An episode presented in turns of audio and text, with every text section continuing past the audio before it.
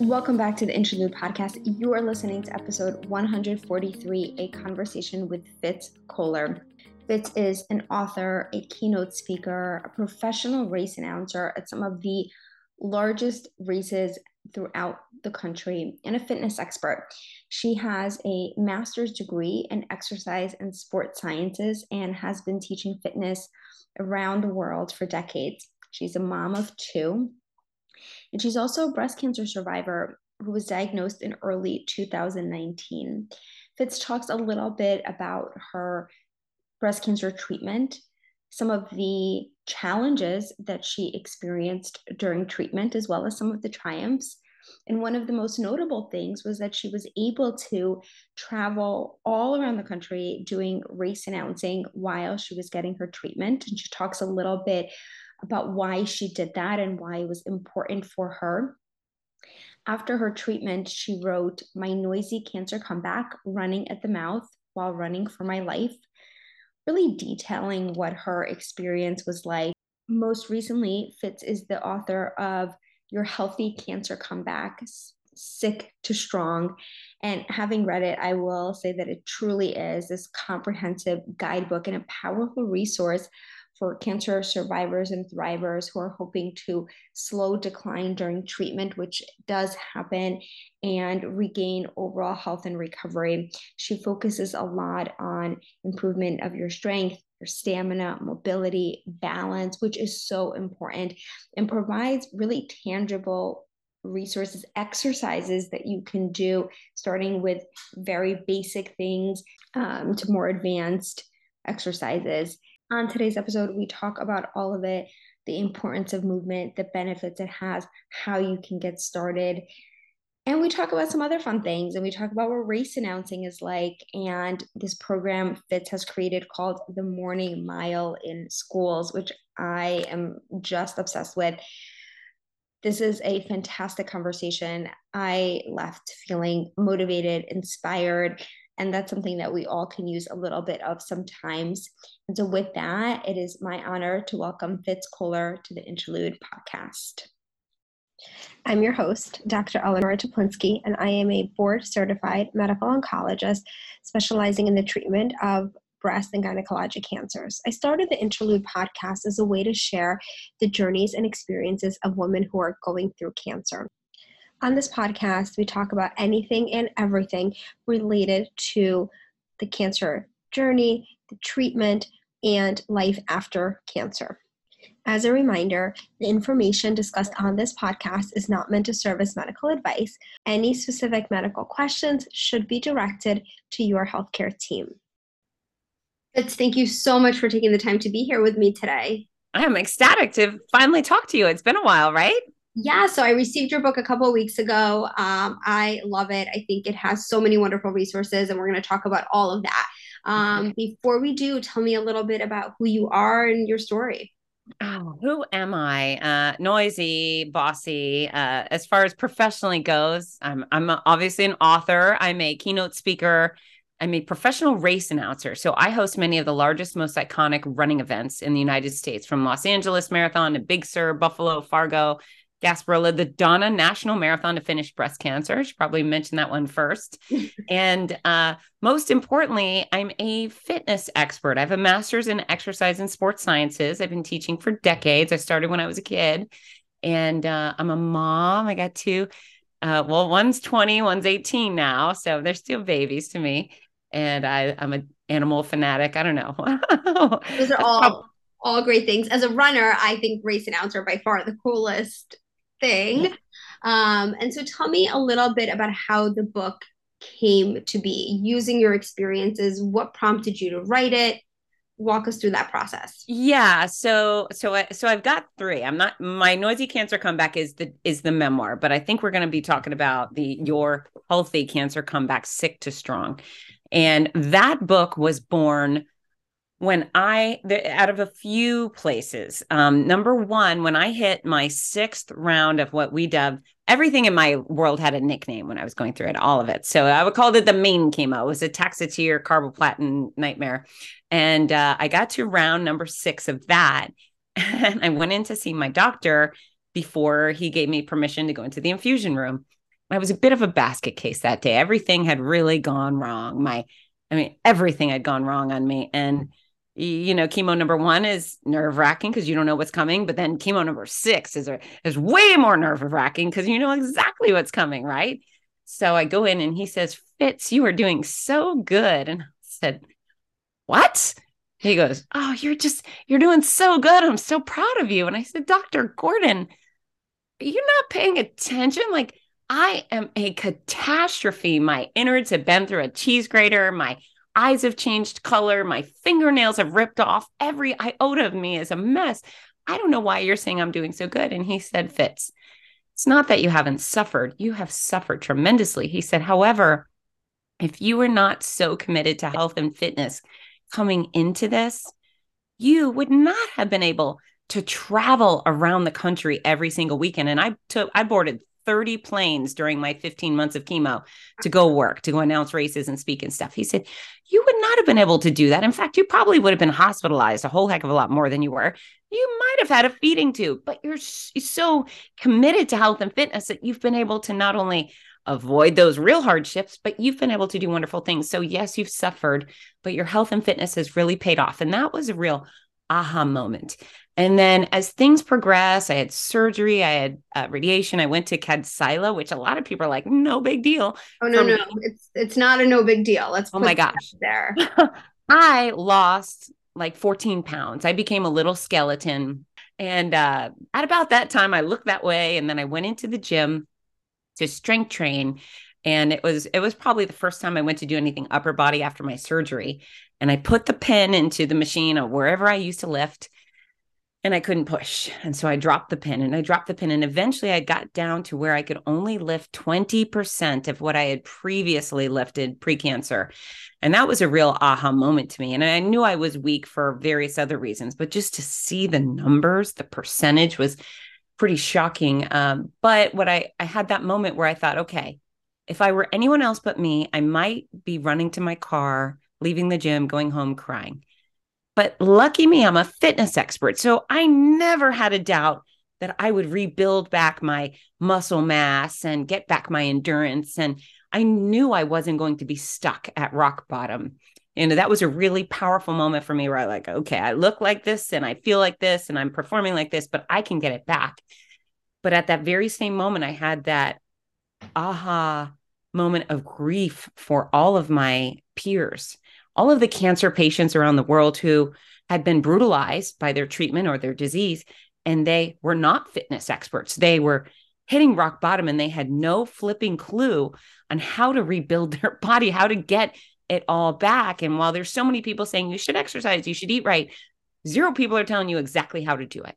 And so that's where your healthy cancer comeback was born. I thought, you know what? I'm I'm the the actual fitness expert with some cancer street cred. I get it. And I can hold their hand and I can guide people from treatment on out and get them back to living their fullest life. So that's how that book was born. And I'm so proud of it. I mean, you know, you bring up such a good point because I think you, if you worked out before a cancer diagnosis, you know how to modify, you know how to tweak but there's so many people who either didn't or are using this diagnosis as an opportunity to get healthy. And it can be really hard to walk into a gym or to pick up a set of dumbbells and not know what to do with them. And i love your book because i think it really gives these tangible exercises. It really makes it simple and basic and a great resource for you know it's nice too. It's light so you can actually take it with you and bookmark yeah.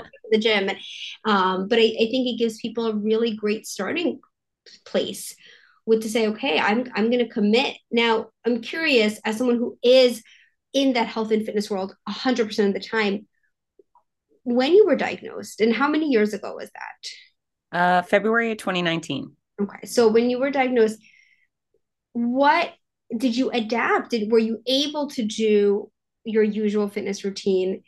what modifications did you make? Did you strength train? I think those are questions that a lot of people kind of are faced with when they're diagnosed and just don't know what to do? Yeah, so uh, it, the the real key component there is doing what you can when you can, and also being really compassionate with yourself. So you know, I know a lot of people have it way worse. I did not have the full mastectomy. I had a lumpectomy, which was eh, bad enough. Thank you very much. Right. But I, mm-hmm. the, the trauma that comes along with the full mastectomies and the rebuilding, that's a totally different beast. So, um, for me, I had to do a lot of modification modifying because I was so sick. I was very sick, like violent stomach bug every day for a very long time. And so, um, there was times where I knew, okay, if I try to exercise, I'm just going to clear old pass out. Um, but the things I could do were strength training in bed. When I had a lot of stay in bed days, could I do bridges for my low back? Heck yeah. Could I stretch out my upper body? I could. In fact, I took every opportunity because because I was so sick and I was exploding all the time. I would get in the shower like five times a day. I was the queen of the shower. Every time I got in the shower, I was committed to stretching in there. And I would put on Jerry Seinfeld interviews because he makes me laugh and I needed that. And so it was Jerry Seinfeld yammering on as I stretched. And so, you know, those that I have a whole, you know, you've seen a couple dozen photos on how to stretch in the shower.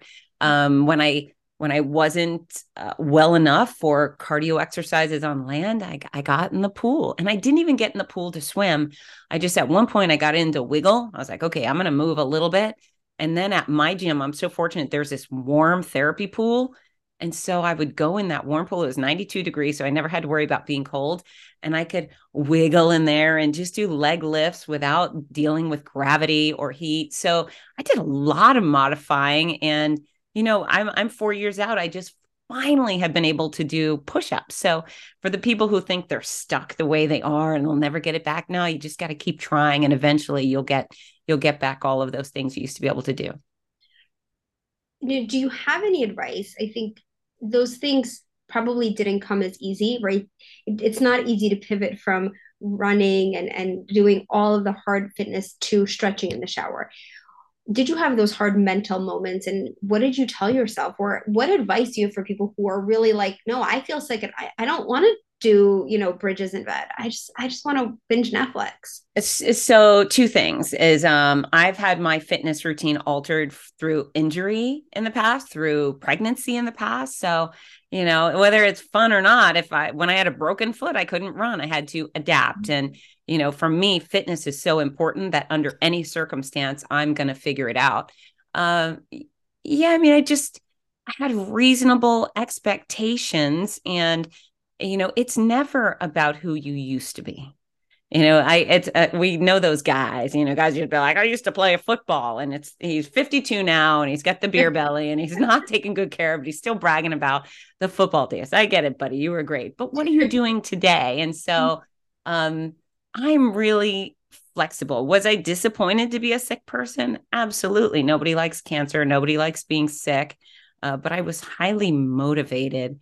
Uh, you know, a real aha moment was I, I had finished the mean chemo, and again, I was just starting to ease back into doing a little more. And so I live on a hill. I'm, I probably live on the only hill in Florida, but it's a 10% incline. And I had walked around the backside of the hill. I walked down and then uh, I tried to walk up. And I couldn't. So I called home. I asked my husband, I said, hey, I need you to come pick me up. And he said, well, where are you? so I'm at the bottom of the hill. He's like, you're what? I said, I just can't get up. I can't get up. So he came down and he actually pushed me up. And so that became my exercise. He would walk with me and he would get behind me, both hands on my back, and he would push just enough so I could give whatever energy I had and he'd fill in the blanks. But yeah, he just, you know, he, if you spend all day reminiscing and pining over the thing you used to be that you're not right now, uh, you won't make any progress. So you got to be the only, you got to use your discipline. You got to use your determination because nobody can do it for you, right? That's great advice. What was the recovery after the lumpectomy and Kadcyla in terms of really getting back? Uh, you know, baby steps. My my first priority, much like with medicine, is first do no harm. I think that's always a big rule in fitness: is not to hurt people, not to hurt myself. So, I I, I went from wiggling in the pool to walking in the pool to swim one lap in the pool. I would literally, I would say, I'm going to swim for one minute today, and that would be it. So I did the things that were most comfortable for me at the time: gentle weightlifting, uh, bands exercising with nothing but gravity. So I was very gradual. And because of that, I didn't have any setbacks Uh, did I challenge myself? Yes, but I never went to the point where I thought I was in harm's way at all. And uh, it, it was so gradual. By the time I finished Kadcyla, uh, which is all of my treatment ended at that point, a month later, I did a Spartan race. That's amazing. Yeah. So mind you, I didn't kill it there. I wasn't like, woo, look at her go, Spartan. I was I was a slow poke and I did more giggling than anything else. And I failed. how many people have ever actually finished a Spartan race? So right. I think you win. Right. Yeah. I failed at a lot of the obstacles, but I was just so happy to be outside and doing something. So I think don't take yourself too seriously, but take fitness very seriously. That's a that's great advice. And we know and we know fitness is so big in cancer, reducing cancer recurrence, keeping your heart healthy, feeling good. I mean, yeah. the benefits are are so are just so broad. Yeah. Yeah, I mean, uh, when I first was diagnosed and I only had maybe about 12 days between diagnosis and starting treatment. It was very aggressive. And they said, we got to get you started now. I mean, it might have been shorter.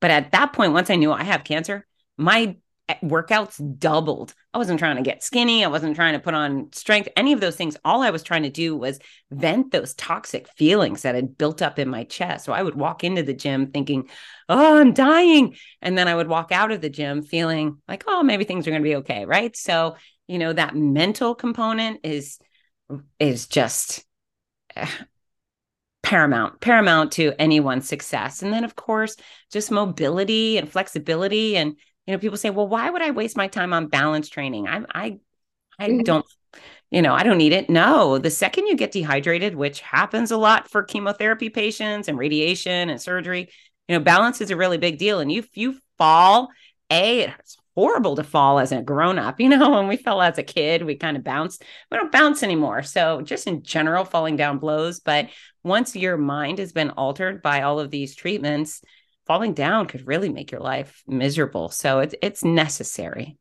And thinking also long term, chemo damages your bones. Yeah. A lot of the medications we give to patients after that like, active treatment can damage your bones. And that's where balance is so important. So to reduce yeah. fall risk so that, you know, 10, 15, 20 years down the lo- road, you don't trip and you don't break a hip. Yeah. And on that note, when we're talking about our bones, what two of the most powerful ways to increase and ma- maintain bone density is strength training and impact exercises. So will cycling benefit you know will swimming benefit you know but will weights and bands and cables and body weight exercises anything that makes you grunt will that help you with your bones? Yeah if you do any sort of walking jumping running pounding will that increase your bone density? Yeah so uh, you know there is no magic pill other than fitness. I really do think fitness is the cure all for most things. I I'm with you on that, and you know it's interesting because I've gone through my own kind of up and down, you know, you know, par- pregnancy and you know i had pubic dysfunction and i couldn't run you know all you know the things and you become a new mom and that's less of a priority. And during covid it was the only thing that kept me sane. You know i would come home from work and it was crazy and the hospital was insane and i would run. Um, and then there was nothing else to do so you just kept working out and that kind yeah. of like solidified my you know daily you know i do believe in a rest day once a week but that really i think has helped me mentally kind of manage some of those the struggles that we faced during covid. Uh, so let me ask you i'm going to turn the interview on you because you and i are already so committed. We get the benefits of fitness right? We have bought yeah. on the hook line and sinker. We get it. We want it. But what about all of your patients who haven't exercised they don't get it. They don't believe you. You know how do we get those people newly diagnosed to understand that yeah this is going to enhance your experience enhance your quality of life and that's the challenge. I mean, I, I think you're absolutely right. You can preach to the choir, and those people mm-hmm. get it, right? And you can help, I think, patients who are already exercising figure out, just like you do, how to modify, mm-hmm. how to manage some of that. But the challenge is getting people who are not regularly moving. So yeah. I can tell you what I do. So at our hospital, we came up, we started something called um, PrEP, which is physician referred exercise prescription. So it's been right. shown that if you give patients a prescription that says go exercise, they're a little bit more likely to do it. Yeah. But we have our hospital has a medical gym. So it's a it's a full fledged gym, but they do physical therapy. There's a pool, they have aquatic therapy, and it's a little bit more for the medical patient. So you don't have the guys that are, you know, lifting. I mean, you do, but not as much. And so people feel more comfortable stepping foot in that gym and we give them they actually get with someone like you an exercise specialist they get an assessment and they get a four week kind of prescription it's great. And they may not join the gym after, but at least they know when they walk in, okay, this machine does this, and I can walk on the treadmill, and that's a start. But I tell people, even that aside, walk for five, you know, walk to the end of your driveway and back, walk yeah. to the end of your block and back. Can you do that three times a week? Because what I find is that people who don't exercise, they know it's important and they say, okay, I'm going to do this. I'm going to exercise 45 minutes, five days a week. And they fail on day one. Yeah. yeah. They stop, right? They're like, well, right. I, I didn't meet my goal. So I think what you said about small meeting, you know, knowing where you are and being really realistic with your goals. Yeah. Yeah, it's interesting to me. Um, and I have had a bunch of oncologists. The book's pretty new. It's only been out for a few months, but I've had a bunch of oncologists buy it in bulk now. They just say we need our we just need our patients to do this. And you you have fit photos to teach them how to do it. It's you know, it's it's a priority for doctors, but not all of them have the same setup you do to get their patients guidance and appointments to get into action. So yeah, it's uh I, I, really hope everybody hears it. I mean, the studies alone that say this will help you get closer to remission. Quality movement, quality nutrition will help you reach remission. Well, this is a way to help save your own life without any nasty side effects. No medicines, you know, and that's yeah. it's so we did a study during COVID. It was all virtual, but we did virtual personal training for patients getting chemotherapy for okay. breast cancer.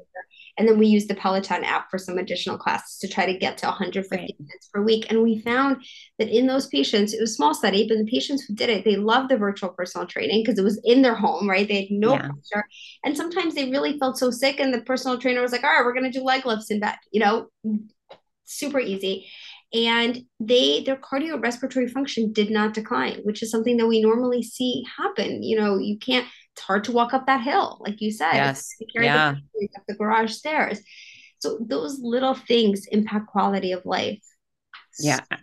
Eh, so so yeah that's that's the focus when i when i tell people about the book it's not just about getting stronger after it's how much of the decline can you slow mm-hmm. and uh, i was actually interacting with um, dr lusky he's a radiology oncologist and you know his burden is all the patient's family keeps saying rest, rest. You got to rest. Lie down, lie down, lie down. Well, what happens when people do nothing but rest? They lose muscle mass, they lose mm-hmm. mobility, they lose stamina, they lose balance. Like all goes away. And that's not good for anybody. So, you know, how do you balance the rest you need? And then can you tell the difference between you want to rest because you're depressed? You know, there's that psychological thing that makes you want to just go lie down. So maybe if you're not, puking violently at the moment or something perhaps a walk a walk might lift you up you know there's there's there's some negotiating to do there with yourself I tell people, you know, again, that five ten minutes a day. And if at the 10 minutes you're like, I am drained, I cannot possibly do any more, then you're really tired. But I think that's where enlisting the family members to help. Yeah. And, you know, we suffered with COVID because family members weren't coming, right? right. And you couldn't have that conversation with them. And now that we're all together, we can say, hey, you know, patient's husband, brother, sister, whoever, a friend, your job is you, I need you to get them to walk. Yes. Yes. And, and to keep you accountable because when you don't feel well, I get it. That's the last thing you may want to do. Right. One of the things that I struggle with is not struggle with, but I talk a lot about is getting people to start strength training. I think that walking is easier to start. Right, right. So, do you have, you know, either any tips for how someone can you know who's who does not do any strength training can start in if you can give me three exercises that someone could do without a lot of equipment in their house to start moving in that way?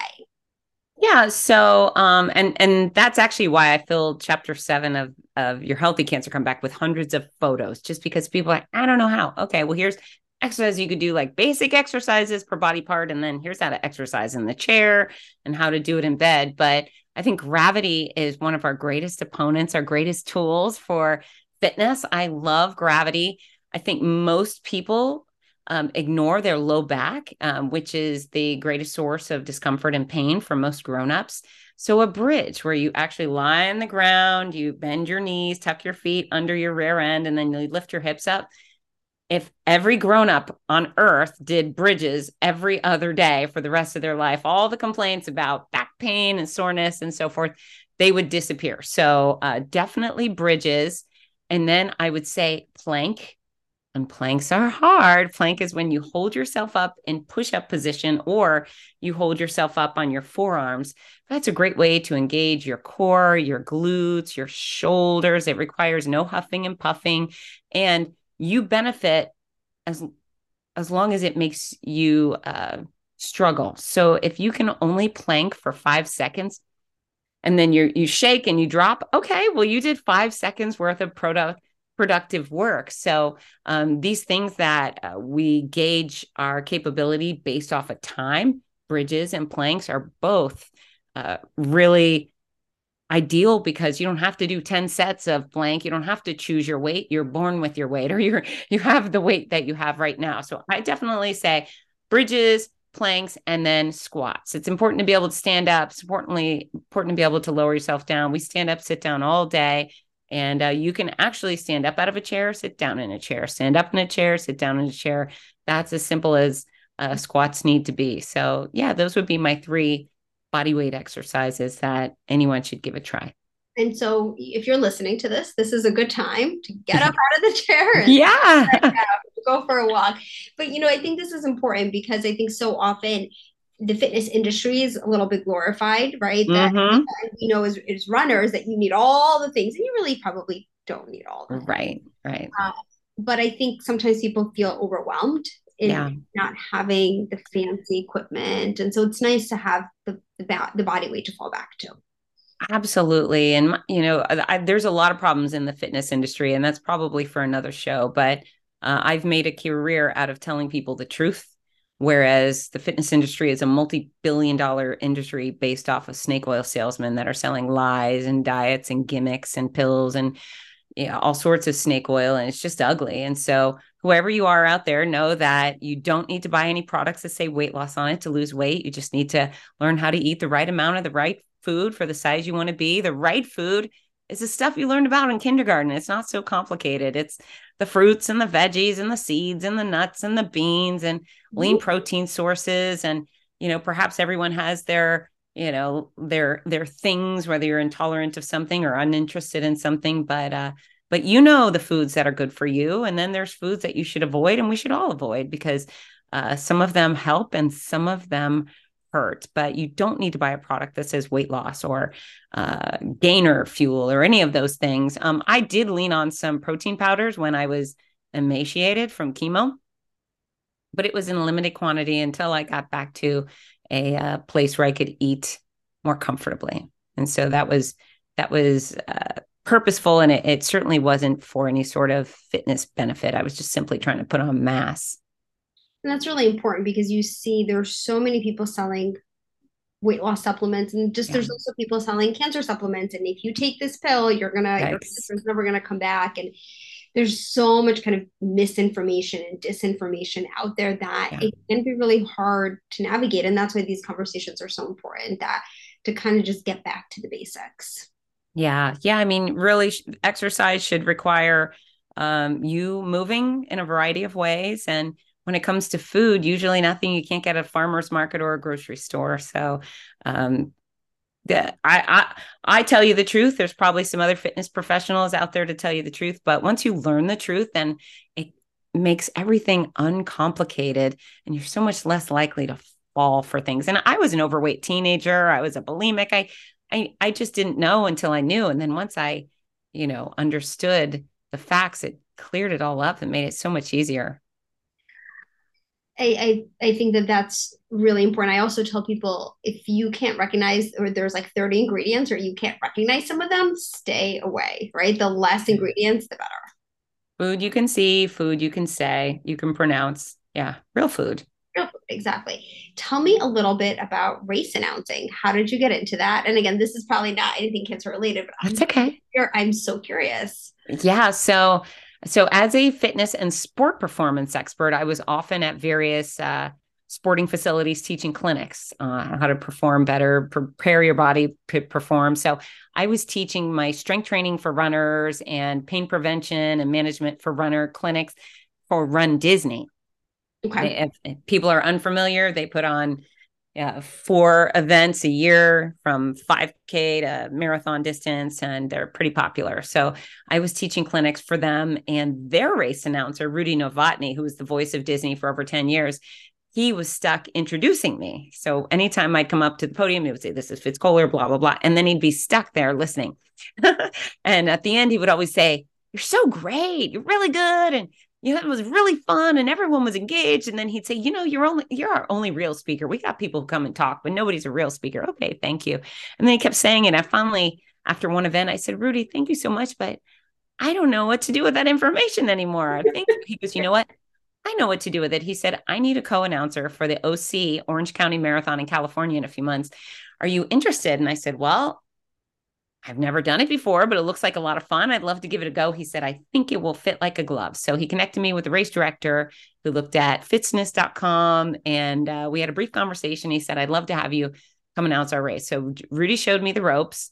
And uh, within about an hour of yelling go on marathon morning, I think we had 25,000 people that year. It was a biggie. And uh, within about an hour of yelling go at the finish line, Gary came over and he said, Can you come back next year? And I said, Absolutely. I mean, it's just, I love live audience work. That's really where my heart is. I love connecting with people. I love when they nod and smile. I love answering questions. And uh, so race announcing was a real reward because on the fitness side of my business, I do a lot of arm twisting. You know, I'm constantly trying to convince people that exercise is a good idea. but on but on race day, you know, these organizations say, here's 30,000 people who think running is a really good idea. and so my whole job is just just get folks engaged, informed, entertained, to celebrate everybody. And I'm the ringleader of the fun. And and uh, the blessing of all of that is when I was sick, I I had decided in advance. I said I am not giving I'm not giving up time with my kids, and come hell or high water, I am not missing out on my career. I a I needed the income, and b I earned my rightful spot on those coveted stages. I wasn't giving it up. So me and my bald head would just call, cart off to LA or Buffalo or whatever, wherever I was. But no matter how sick I was, whether I slept on that hotel bathroom floor all night, once I got to my stage, every single thing that was wrong with me would disappear. I wasn't sick. I wasn't tired. I wasn't hurting. There was no suffering at all. I was uh, laser focused on these incredible events and the extraordinary people that I was there to support. And the adrenaline kicked in. And as long as I had an athlete on the course, I got to be full force Fitz Koehler again uh, for as long as it took. And what a gift to be in such a dark place and have so much joy. It really, uh, I, I, I will be forever grateful to the running industry and to my runners for um, I, I really do think they took a part in saving my life. I'm so grateful. You know, thinking it's so beautiful and, and thinking to the energy uh, at the start line, at finish lines, and you know that saying that if you want, what is if you if you want to see like change a what is that saying? I think from Kathrine Switzer, but something about like if you want to see humanity, watch the finish line of a yeah. marathon.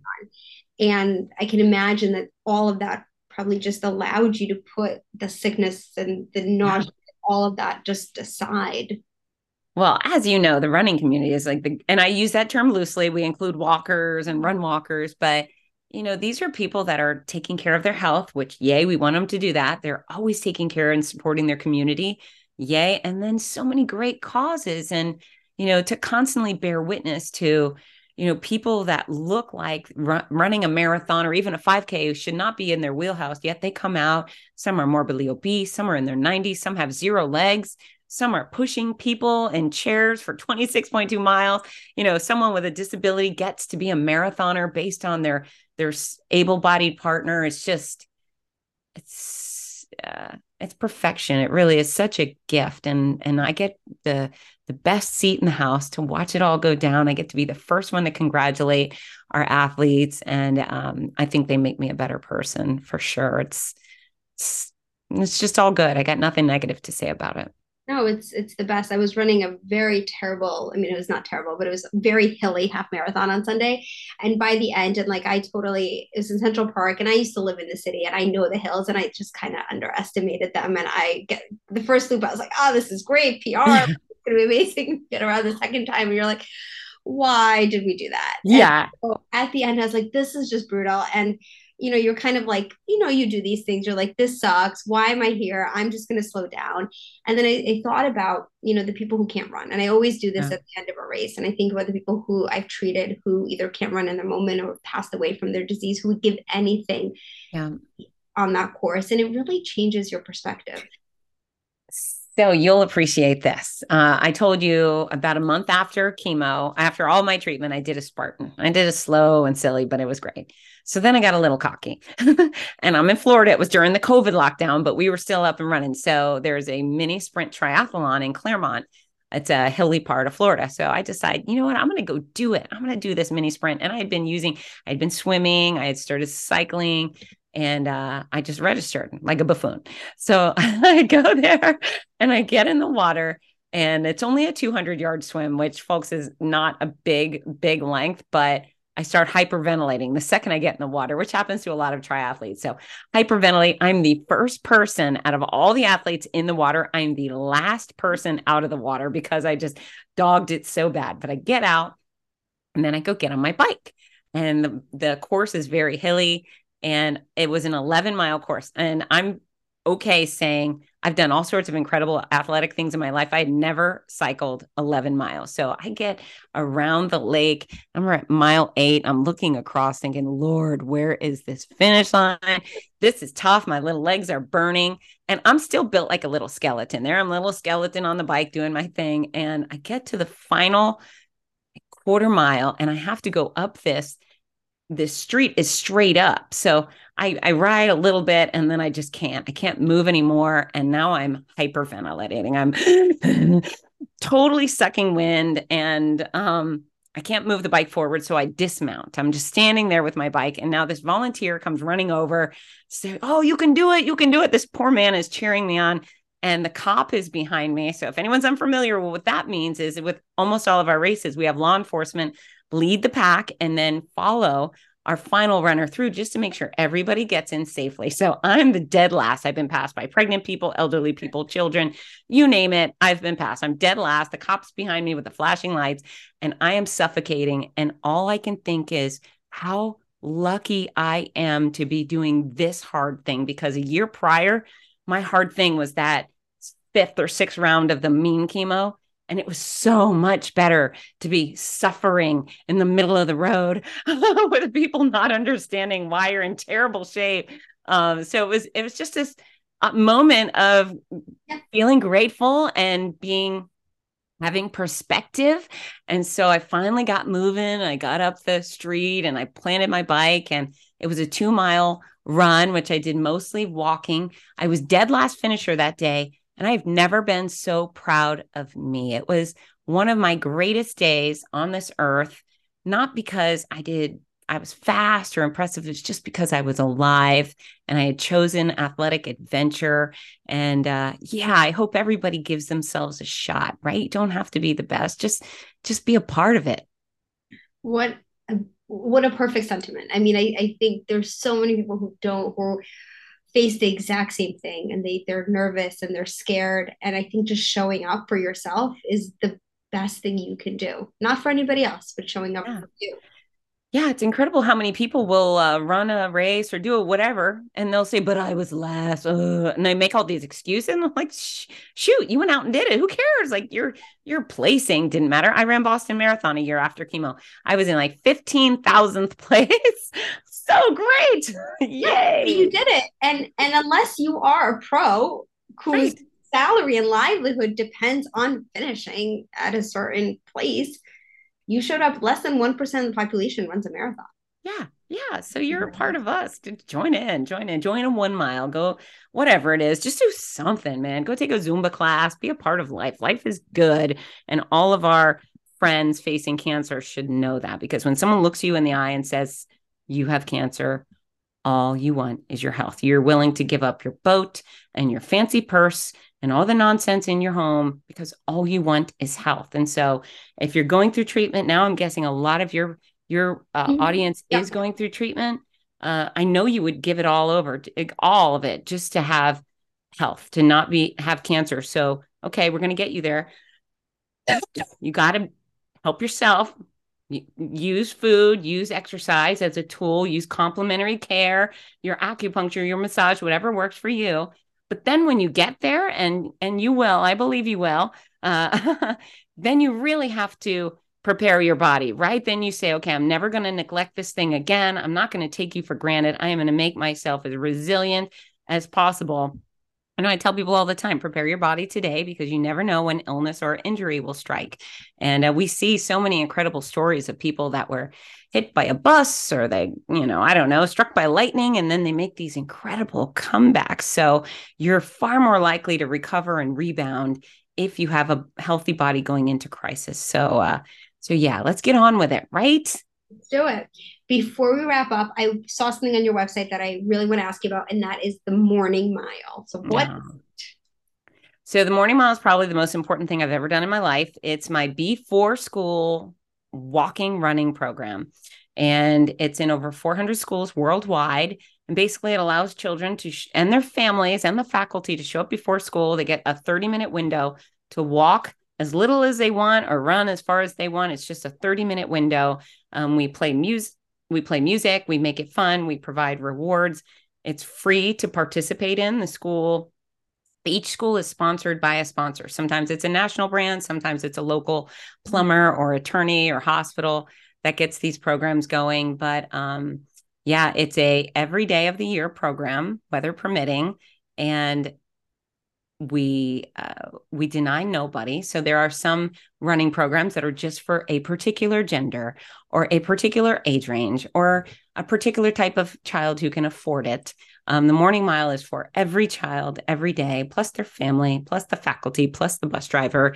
And uh, we do no coaching, no choreography whatsoever. In fact, we just unleash them, we make it fun, we make it rewarding. And we have so many schools that uh, complete over 20,000 miles a year. We have individual elementary school students who are doing six, 700 miles a year just because they want to. Uh, so yeah, Morning Mile. If anyone is interested in getting more kids moving in the morning, if you visit morningmile.com, you'll find some details about that. And I would I would love to get your kiddos or your favorite school moving. That is incredible because we health starts at that age. That's when we build those habits. And what like I'm sure it increases concentration and focus. Or, I mean, all the things. That's yeah. wow. I love it so I set out with healthy bodies in mind. That's who I am. This is I have I'm like a one track mind. I'm always going healthy, healthy, healthy. But my first bits of feedback I got from schools when I launched the program in 20, 2009, number one, a third grade teacher tackled me. I was at my kid's school, basically tackles me with a hug. And I was like, what the heck's going on? She said, thank you so much.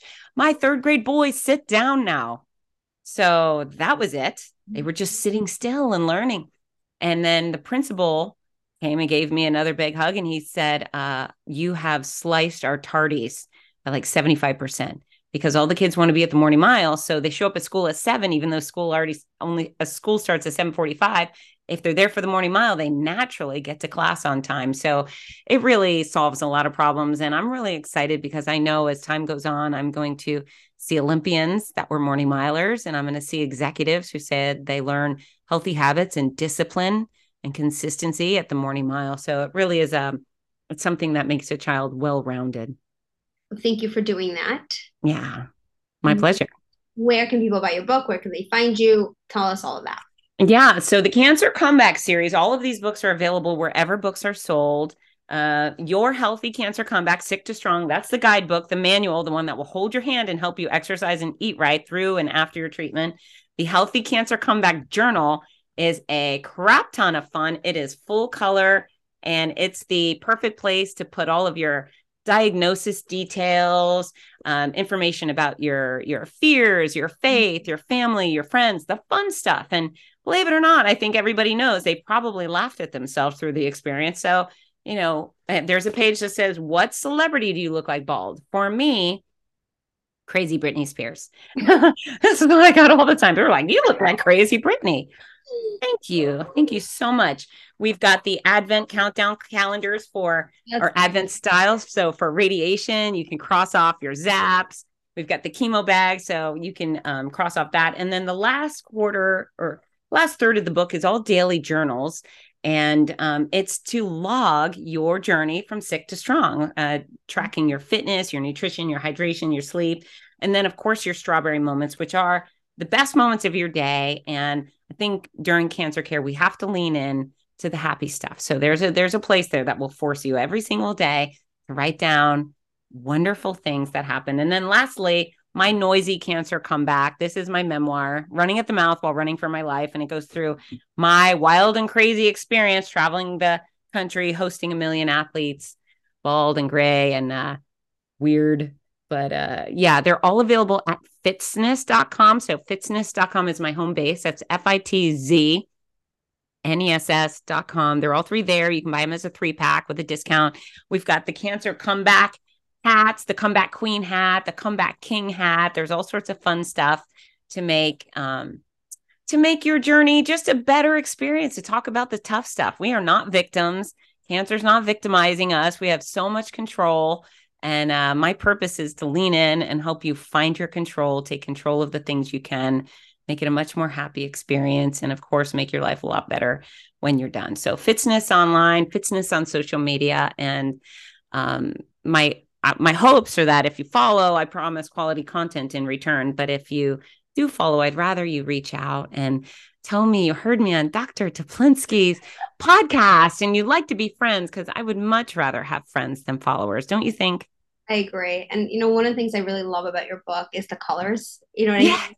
And and it makes it first of all, my kids, you know, when I got in the mail and they they were like, let me see and pictures. Uh-huh. And so I think it's a great way to get kids involved as well, because it's sure. bright, it's bright and friendly, but it also makes it less and less, I think, intense or scary, um, and less complicated, which is important. You know, hey you know, when I started showed up for treatment, I felt like everything was beige and gray, and all the pamphlets are so terrifying, and the little digital board in my doctor's office. And if you touch a button, it tells you something terrifying that might happen to you. And so when I created these books, I just thought they they need to be filled with joy. And and so the colors, right? If they're happy, there's no ribbons, there's no um, scary bald heads or whatever. It's just, you know, even the cover of my memoir, I look like, yay, cancer. you have to you have to have a little fun with it. I think so. I think so. I mean, there was there was definitely a lot of horrible days, but uh, I chose joy every single opportunity I could, and it's gone a long way. So hopefully, uh, help people find health and joy it means a lot to me. Thank you so much for being here. Yeah, thanks for having me. Thank you all for listening to this conversation. It is really it was it was such an honor to speak with Fitz and all of the work that she has done and is doing is changing the world. And I, I truly believe that if we get people moving starting at a young age, that the benefits are tremendous. You can find Fitz on Instagram at Fitzness, F I T Z N E S S on her website at fitzness.com, where you get all of her information, links to everything, um, her books, which I definitely, definitely recommend Your Cancer Comeback. I have that one and have just kind of been using that to even show my patients some potential exercises that they can be doing. You can find me at Dr. Teplinsky on all social media platforms. And if you enjoyed this episode or any others of the Interlude podcast, I'm always so grateful if you can take a moment to leave a rating and or review on Apple Podcast, as that is the best way to help me grow the show and bring it to new listeners. Thank you all for being here, and I will see you soon.